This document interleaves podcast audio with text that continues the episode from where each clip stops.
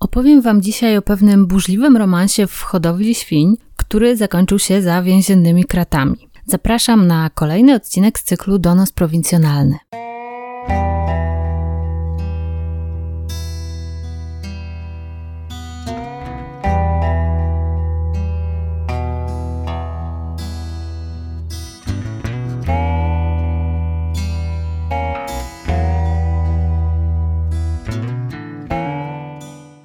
Dzisiaj do nas prowincjonalny od Ewy, która napisała mi o zbrodni, do której doszło w jej okolicach, kiedy była nastolatką i wspomina, że wtedy ta sprawa wydawała jej się przerażającą, ale też trochę romantyczną historią, taką w stylu Bonnie i Clyda. To zabójstwo jest często określane jako popełnione z zimną krwią, ale pojawiają się tam też takie wątki, które by sugerowały, że mogło chodzić o coś trochę innego i że sprawcami targały różne emocje. Dla mnie to jest jednak przede wszystkim historia o tym, jak ludzie stwarzają sobie nawzajem piekło i jak taka pozornie zwykła sytuacja może się rozwinąć tak, żeby doprowadziła do makabrycznej zbrodni. Cofniemy się dziś do roku 2002. Nie będę za dużo o nim opowiadać, bo już robiłam kalendarium do 2002 roku w odcinku o Brąchnówku i to był też ten rok, w którym wydarzyła się sprawa z Lisewa Malborskiego. W skrócie to była era Małyszomanii, rok mundialu Korea-Japonia i zmasakrowania hymnu przez Etytę Górniak. Do kin wszedł Władca Pierścieni Dwie Wieże,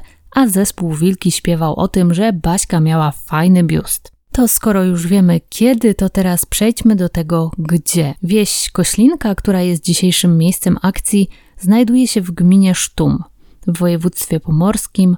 Sam Sztum jest miasteczkiem dość znanym. W sezonie letnim oferuje sporo atrakcji turystycznych, trochę zabytków, m.in. Zamek Krzyżacki, do tego jeziora. Koślinka leży około 5 km od Sztumu, również nad jeziorem, więc też są to tereny takie turystyczno-rekreacyjne, ale przede wszystkim rolnicze. Sama Koślinka jest malutką wsią, liczy sobie 139 mieszkańców i ta liczba cały czas maleje. W ciągu kilkunastu lat spadła o prawie 10%. Przyrost naturalny jest ujemny, także to jedna z tych miejscowości, w których wielu młodych ludzi ucieka do miast albo za granicę w poszukiwaniu pracy. Co ciekawe, gmina Sztum przoduje też w liczbie zgonów z powodów zaburzeń psychicznych i zaburzeń zachowania. 15,6 na 100 tysięcy ludności przy średniej krajowej 9,8. Nie jest tutaj natomiast najgorzej pod względem techniczno-sanitarnym. Wyposażenie w łazienki i toalety jest kilka procent poniżej średniej krajowej, czyli jak na wiejskie tereny to jest całkiem spoko.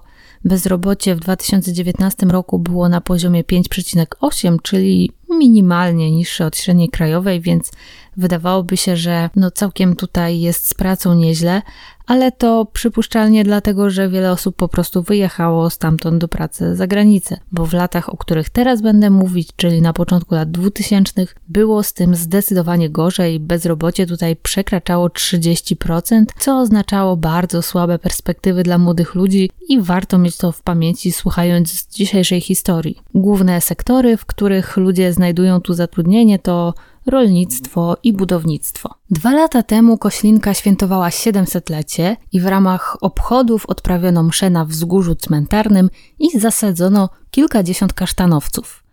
W Koślince wiedzą, co to znaczy ostro imprezować. A przez tych 700 lat istnienia Koślinki nic tu się praktycznie nie działo. Najważniejszym i chyba jedynym wydarzeniem było spalenie kościoła przez Szwedów. Żeby upamiętnić to wydarzenie, mieszkańcy postawili kamień, a żeby ten kamień nie czuł się samotny i nie wyglądał głupio, dołożyli jeszcze dwa. Jeden ku czci ludzi pochowanych na cmentarzu przed 1945 rokiem, a drugi ku pamięci Polaków i Niemców, którzy swój los związali z Koślinką. Jeśli chodzi o przestępczość, to współcześnie jest ona poniżej średniej krajowej i w roku 2002 było podobnie. Zagrożenie przestępczością na terenie powiatu sztumskiego w 2002 roku było zresztą najniższe w województwie pomorskim w tamtym czasie. Wykrywalność przestępstw jest powyżej średniej krajowej, jeśli chodzi o niektóre rodzaje, a konkretnie przestępstwa drogowe i przeciwko życiu i zdrowiu, to wykrywalność jest nawet 100%. Swoją drogą, przeglądając mapy Google, trafiłam na ciekawe miejsce w pobliżu Koślinki, w sąsiedniej miejscowości Dąbrówka Malborska. Jest tam zaznaczony punkt, który się nazywa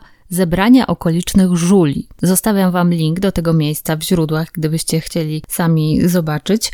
Niestety nie ma żadnych opinii ani zdjęć z tego miejsca, no ale myślę, że to bardzo miło, że ktoś takie ważne dla lokalnej społeczności miejsce postanowił umieścić na mapie. Gdybym ja była dzielnicowym w tamtej okolicy, na pewno bym się tym zainteresowała ale dla dzielnicowych ze sztumu to nie jest element planu priorytetowego. Dzielnicowi zdiagnozowali inny problem, a mianowicie w rejonie dzikiej plaży Jeziora Białego, gdzie gromadzi się młodzież, która spożywa alkohol, zakłóca spokój oraz kąpią się w miejscu do tego niewyznaczonym. I cel do osiągnięcia to wyeliminowanie w całości problemu spożywania alkoholu oraz zakłócania spokoju i porządku publicznego. No brzmi to tak dość, powiedziałabym, ostatecznie. Niestety plaża nie jest zaznaczona na mapie Google, ale może osoba, która była tak miła i zaznaczyła zebrania okolicznych żuli, te plaże też oznaczy. A teraz przejdźmy już do tego, co wydarzyło się w Koślince w 2002 roku. Był koniec zimy,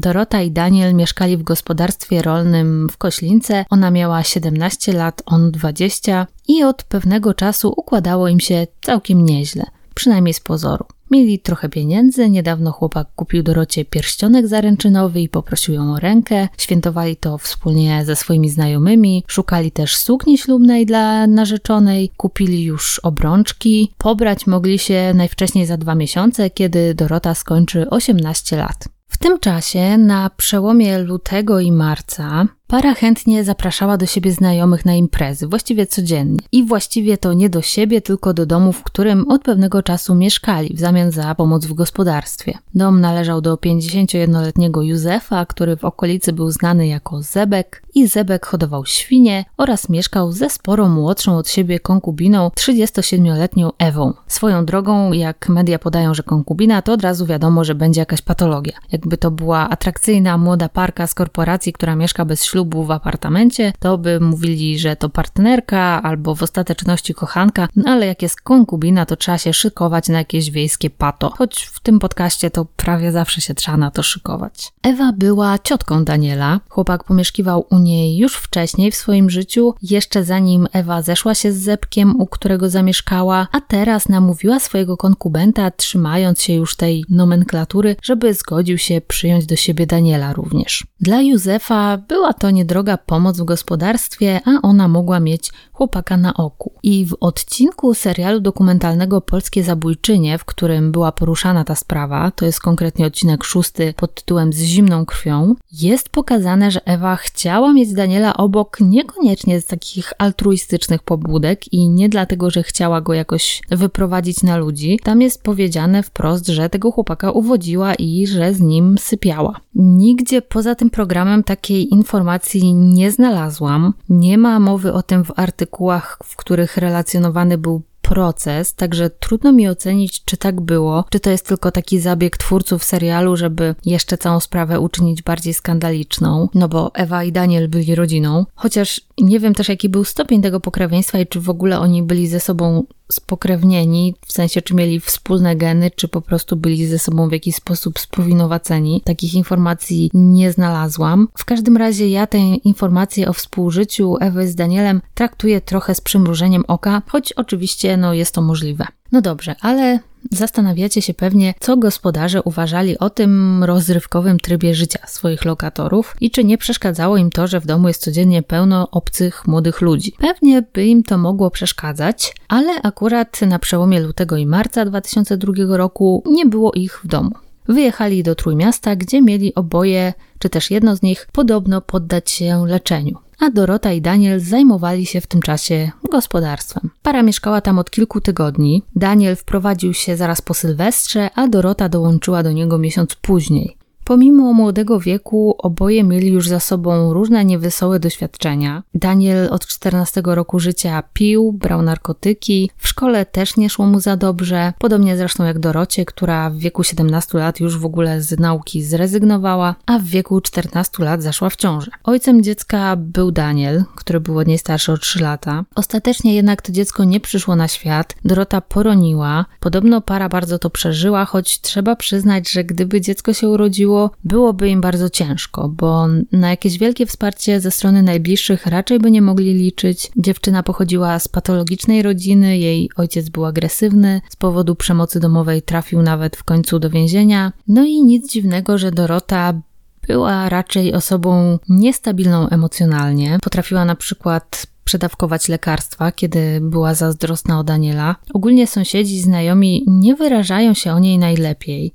Wszyscy przyznają, że była bardzo ładną dziewczyną, bardzo atrakcyjną, ale jednocześnie miała być taką osobą pewną siebie, sfochowaną, kapryśną, do tego wybuchową i często reagującą tak histerycznie, niewspółmiernie do okoliczności. Daniel też był dość rozchwiany, nadal sporo pił, próbował kiedyś podciąć sobie żyły, kiedy dziewczyna go zostawiła dla innego. Ich związek trwał więc już od trzech lat i były to bardzo burzliwe trzy lata. Nawet każde z nich osobno było dość trudne do opanowania, a razem to już tworzyli w ogóle mieszankę wybuchową. Gdybym była młodsza, pomyślałabym sobie pewnie, że to była jakaś wielka romantyczna miłość, ale dzisiaj przypuszczam raczej, że mieli po prostu poważne problemy psychiczne, może nawet jakieś zaburzenia spowodowane w dużej części warunkami, w jakich się wychowali, w jakich dorastali i nikt nie nauczył ich rozmawiać, wyrażać i rozumieć swoich emocji. Tego zresztą nie potrafi pewnie żaden nastolatek, ale jeśli dzieciaki mają oparcie w domu, w rodzinie, no to jest większa szansa, że to nie przybierze aż takich ekstremalnych form. A tu Dorota i Daniel czuli chyba, że mają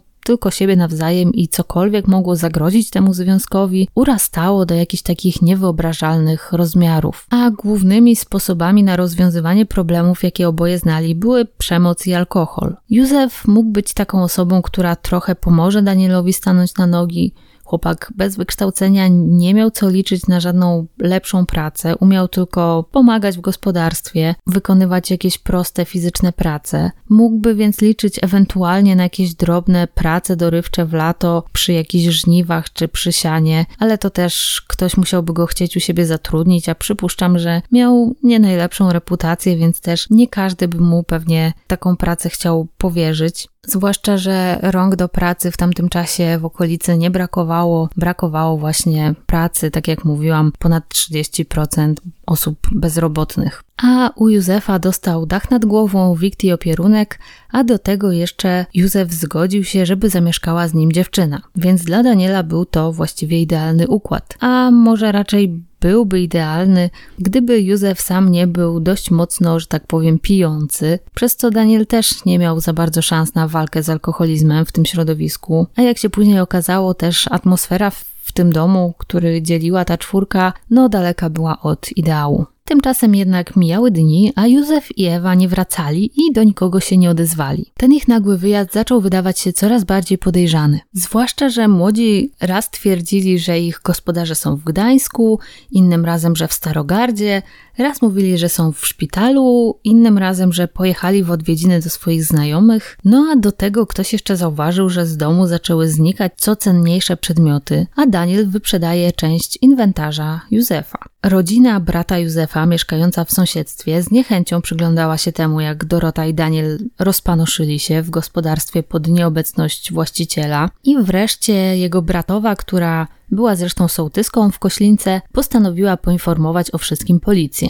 I po zgłoszeniu zaginięcia szwagra Kobieta zażądała też, żeby policja pomogła jej usunąć z gospodarstwa dwoje młodych, dzikich lokatorów, przynajmniej do czasu, gdy sprawa tajemniczego zniknięcia Józefa się wyjaśni. Dorota i Daniel nie byli tam oczywiście zameldowani, nie mieli żadnego dokumentu potwierdzającego, że wynajmują tam pokój czy cokolwiek, wszystko było na gębę. No i w tej sytuacji rzeczywiście ich obecność tam można było uznać za bezprawną, więc para musiała się wynieść. Opuścili wieś, a tymczasem policjanci przystąpili do przeszukania domu Józefa. I dość szybko ich uwagę zwrócił zasypany kanał w garażu. Kiedy ten gruz usunięto, okazało się oczywiście, że leży pod nim ciało Józefa a obrażenia na jego głowie wskazywały na to, że mężczyzna bez wątpienia został zamordowany. Trochę mnie rozbawiło oświadczenie rzeczniczki pomorskiej policji, która powiedziała, że, cytuję, ukrycie zwłok w kanale nakierowało policjantów do przyjęcia koncepcji zabójstwa. Tak jak gdyby był to taki nieoczywisty wniosek, ale dzielni detektywi nie dali się nabrać. A tymczasem, no, sprawa była raczej jasna i można było zakładać, że stoją za nią Dorota i Daniel. Jeśli chciałabym się kiedyś nauczyć tak naprawdę żyć chwilą, nie myśleć kompletnie o tym, co będzie jutro, to poszłabym na kurs do Doroty i Daniela. Myślę, że mogliby być niezłymi coachami w tej dziedzinie, no bo trzeba przyznać, że ich beztroska w całej tej sprawie była niewiarygodna. Czy naprawdę im się wydawało, że tak sobie niepostrzeżenie przejmą to gospodarstwo, będą sobie mieszkać w cudzym domu i nikt się nigdy nie zorientuje, że coś tu jest nie tak. Gdyby jeszcze spieniężyli, co się dało i uciekli za granicę, to można by ich posądzić o odrobinę trzeźwego myślenia. Ale to, że oni sobie tak balowali w cudzym domu, na oczach sąsiadów, spraszali gości, nawet nie wymyślili jakiegoś wiarygodnego, spójnego wyjaśnienia, tylko za każdym razem mówili co innego i nie bawili się w żadne mylenie tropów, nie uzgodnili nawet jednego miejsca przecież, w którym mieli być Ewa i Józef. Żadnej wiarygodnej historii. Także z pełnym luzem do tego, można powiedzieć, podeszli. No i to im się właściwie chwali, bo gdyby trochę ruszyli głową, to może trudniej byłoby ich złapać, aresztować, postawić im zarzuty. No a tak to chociaż policja i prokuratura miały mniej roboty. Także właściwie szanuję to ale tylko to. Za Dorotą i Danielem wkrótce wystawiono list gończy i para dość szybko została zatrzymana, daleko nie, nie pojechali, znaleziono ich pod sztumem, no i trafili do aresztu. Do popełnienia zbrodni przyznali się prawie natychmiast. Wskazali też miejsce ukrycia zwłok Ewy, no i w tym przypadku udało im się nawet to zrobić całkiem sprytnie, bo policja nie wpadła, żeby szukać w tym miejscu, a mianowicie zakopali ciało Ewy w gnojówce. Trudno o bardziej obrzydliwe i niegodne miejsce pochówku. No i przypuszczam, że policjanci, którym przyszło wydobywać stamtąd ciało, musieli w duchu przysięgać jakąś okrutną zemstę Dorocie i Danielowi. Tymczasem młodzi mordercy, pytani o motywy zbrodni, opowiedzieli o tym, jak wyglądało ich życie pod jednym dachem z Józefem i Ewą. O tym, że Zebek wielokrotnie molestował Dorotę. Siostra Józefa we wspomnianym już dokumencie twierdziła, że w to nie wierzy i powiedziała, powiedziała, cytuję, może tam ją klepną, no ale to to wiadomo jest, jak to mężczyzna. Ja jak to usłyszałam, to musiałam zatrzymać na chwilę odtwarzanie, bo mnie krew zalała. Uwaga, tak jakby ktoś jeszcze nie wiedział, to fakt bycia mężczyzną nie usprawiedliwia dotykania czy też klepania jakiejkolwiek części ciała jakiejkolwiek kobiety, która sobie tego nie życzy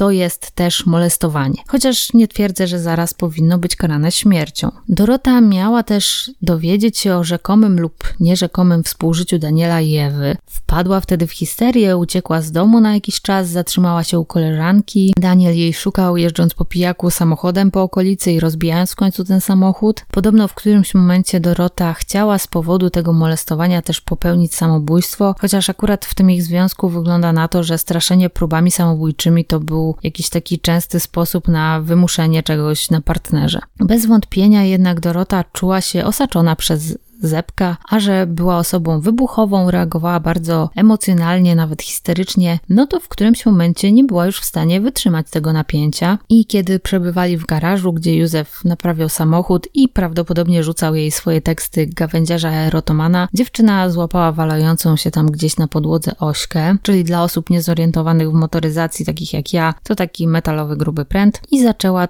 tłuc nim Józefa po głowie. Kiedy Daniel to zobaczył, dziewczyna powiedziała mu, że Zebek się do niej dobierał, a wtedy chłopak wziął od niej tę ośkę i jeszcze kilka razy mężczyznę uderzył. Jednak Józef wciąż żył, choć musiał już mieć poważne uszkodzenia ciała, no i musiał bardzo cierpieć, wydawał takie harczące odgłosy i leżał tak jeszcze około godziny przynajmniej. Ciało Józefa postanowili ukryć w kanale w garażu. Zanim to zrobili, zrzucili mu jeszcze na głowę takie betonowe bloki, żeby mieć pewność, że nie żyje, a następnie przysypali jego ciało gruzem w tym kanale. I o ile zabójstwo Zepka można by jeszcze ewentualnie potraktować jako popełnione w afekcie, przynajmniej do pewnego stopnia, no to już śmierć Ewy była w 100% wykalkulowana. Gdy Józef leżał na podłodze w garażu i dogorywał, Dorota i Daniel zaczaili się na Ewę, dorwali ją w kuchni, gdzie Daniel kilkukrotnie uderzył ją w głowę obuchem siekiery,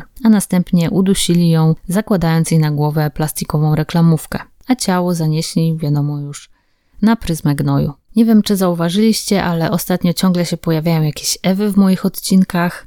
Nie wiem, czy kobiety o tym imieniu są jakoś statystycznie bardziej narażone na bycie ofiarami przestępstw albo morderczyniami, bo już były Ewy morderczynie i Ewy ofiary, także jakby co, uważajcie na Ewy. Po tym morderstwie Dorota i Daniel bali się przebywać w domu sami, podobno wydawało im się, że coś ich tam straszy, dlatego ciągle też zapraszali znajomych, imprezowali, żeby spróbować o tym wszystkim nie myśleć. W mieszkaniu były jeszcze zresztą gdzie niegdzie ślady krwi, których nie udało im się doszorować ale jeśli ktoś się zauważył, to tłumaczyli, że tutaj zabili jakąś kaczkę czy kurę. Kolejni, którzy zabijają kury w salonie zamiast na podwórku. Podczas wizji lokalnej potwierdzili swoje zeznania i zademonstrowali, jak wyglądały te ostatnie chwile Zepka i Ewy. Jesienią 2003 roku Dorota i Daniel stanęli przed sądem po raz pierwszy. Podczas procesu cała Polska miała okazję zobaczyć twarze młodych morderców. Sąd zezwolił na ujawnianie ich wizerunku i ich nazwisk. Szczególnie duże zainteresowanie wzbudziła Dorota, która była naprawdę ładną dziewczyną, taką zadbaną, taką, o której większość z nas powiedziałaby, że nie wygląda na morderczynię. Chociaż wiemy przecież, że nie ma tak naprawdę czegoś takiego jak określony jakiś wygląd, który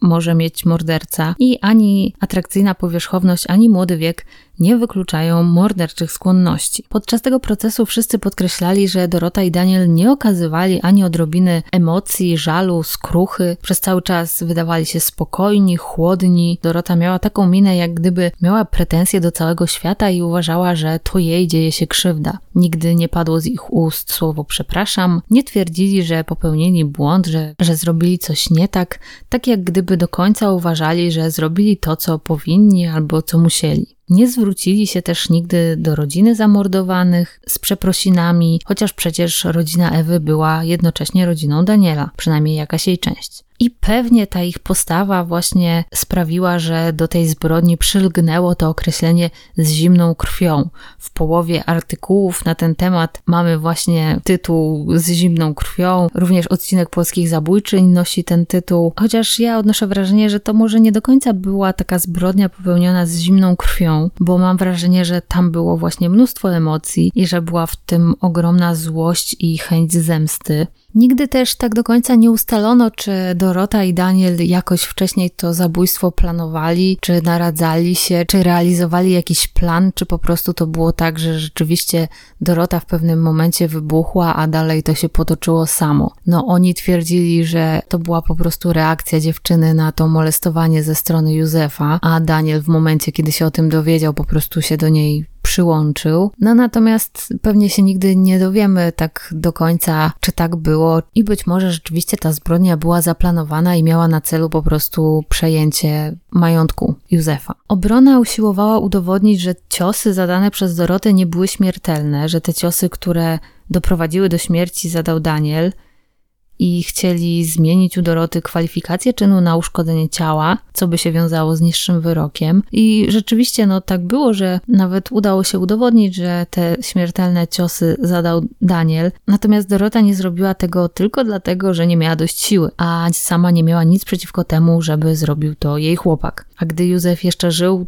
nie próbowała udzielić mu pomocy, także no ta linia obrony nie przeszła, sąd nie uznał za okoliczności łagodzące też ani trudnej przeszłości pary, ani molestowania, ani nie uznano działania w afekcie. Sąd nie przychylił się też do wniosku obrońcy, który prosił sąd o niską karę dla Daniela i uniewinnienie Doroty. Ostatecznie para została uznana za winną i wymierzono im karę, o jaką wnioskowała prokuratura, czyli 25 lat dla Doroty i dożywocie dla Daniela. Zostali uznani za zdemoralizowanych w najwyższym stopniu i sędzia w swoim uzasadnieniu powiedział m.in., cytuję, ich działanie związane było ze szczególnym udręczeniem ofiar, zadawali im cierpienia, które nie były konieczne dla osiągnięcia ich celu, było to zachowanie z góry zaplanowane, a nie pod wpływem chwilowych emocji. Na ich niekorzyść przemawiało również to, że przez miesiąc mieszkali w gospodarstwie, w którym ukryli zwłoki, urządzali tam imprezy, wyprzedawali majątek swoich ofiar, co zdaniem sądu świadczyło o tym, że morderstwo nie wywołało u nich żadnego poczucia winy,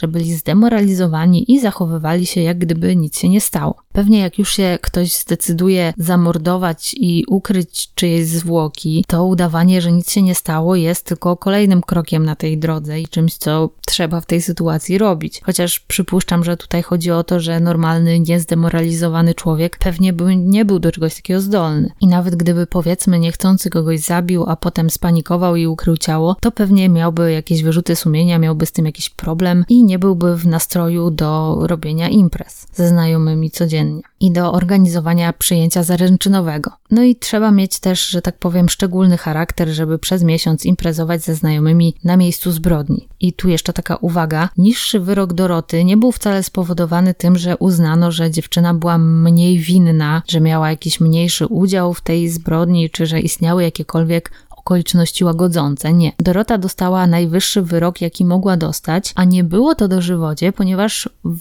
momencie popełnienia czynu nie miała jeszcze skończonych 18 lat.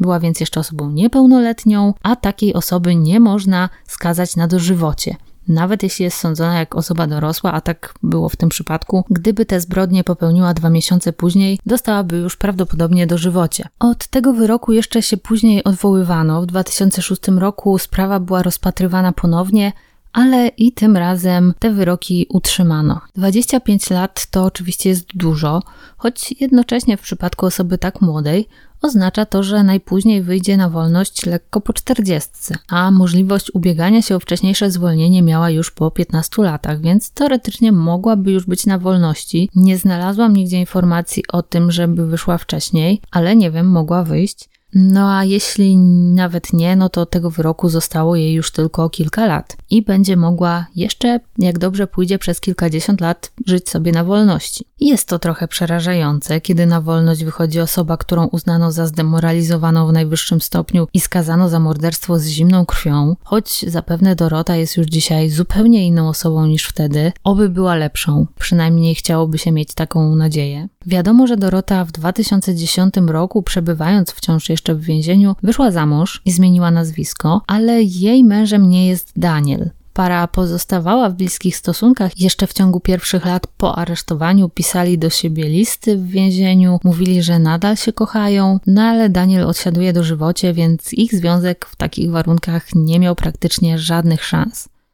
Swoją drogą zawsze mnie intrygują te osoby, które biorą ślub z kimś, kto siedzi w więzieniu i to, jakie są ich motywacje, żeby to robić, bo nie wyobrażam sobie, co by mnie mogło skłonić do poślubienia kogoś, kto odsiaduje wyrok za morderstwo. Zastanawiałam się nad tym wątkiem molestowania seksualnego, który tam się pojawił i który miał stanowić motyw tej zbrodni. Możliwe, że Józef nie był najmniejszym człowiekiem, możliwe, że rzeczywiście chciał wykorzystać sytuację, pewnie miał słabość do sporo młodszych od siebie kobiet. Poza tym nadużywał alkoholu, co jak sądzę tylko go dodatkowo pobudzało w tych amorach. Nie jestem w stanie stwierdzić, jak daleko się posunął w tym molestowaniu. Na pewno Dorota nigdy nie twierdziła, że doszło tam do gwałtu.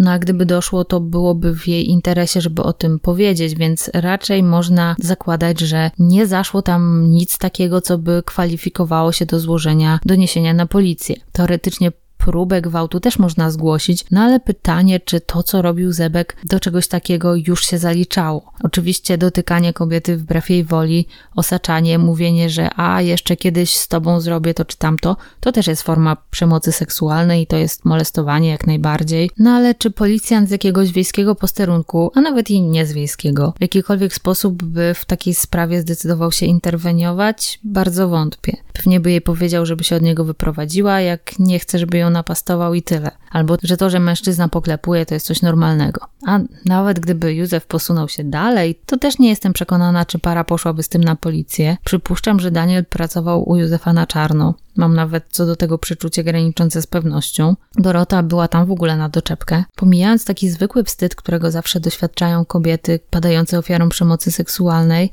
no to jeszcze trzeba pamiętać, że Dorota była bardzo młodą dziewczyną mieszkającą w domu jakiegoś mężczyzny ze swoim chłopakiem i pewnie w okolicy mogła nie mieć najlepszej reputacji, więc policjanci mogli ją po prostu zbyć i jej nie uwierzyć, uznać, że Pewnie towarzystwo się popiło, ktoś tam pozwolił sobie na zbyt dużo, a teraz dziewczyna ma pretensje nie wiadomo do kogo. Dorota była jeszcze niepełnoletnia, więc też ciążył na niej jeszcze teoretycznie obowiązek nauki do 18 roku życia, a ona już sobie w szkołę najwidoczniej odpuściła, więc przypuszczam, że od policjantów tak czy inaczej wolałaby się trzymać z daleka i, i Józef doskonale o tym wiedział i wykorzystywał to, że dziewczyna nie mogła wiele zrobić w tej sytuacji, po prostu czuł się bezkarnie i teoretycznie mógłby pewnie posunąć się nawet do gwałtu, więc Dorota miała prawo się go obawiać. Tyle, że Dorota i Daniel mieli bardzo proste wyjście z tej sytuacji. Przede wszystkim mogli się stamtąd wynieść. Oczywiście to mogło spowodować różne niedogodności. Pewnie musieliby na jakiś czas znowu zamieszkać osobno, wrócić do swoich rodzinnych domów, albo mieszkać kątem u kogoś, u jakichś znajomych czy rodziny. Znalezienie pracy, jaką wykonywał Daniel, czyli takiej pomocy w gospodarstwie i to jeszcze z mieszkaniem, w lutym, kiedy nie ma prac polowych, na pewno byłoby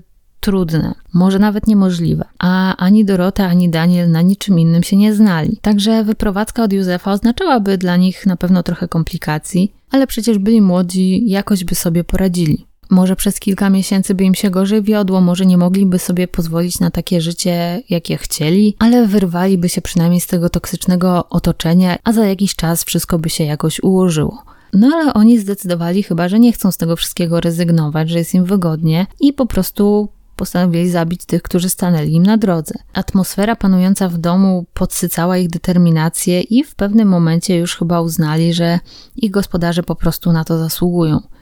I za te wszystkie zniewagi i upokorzenia.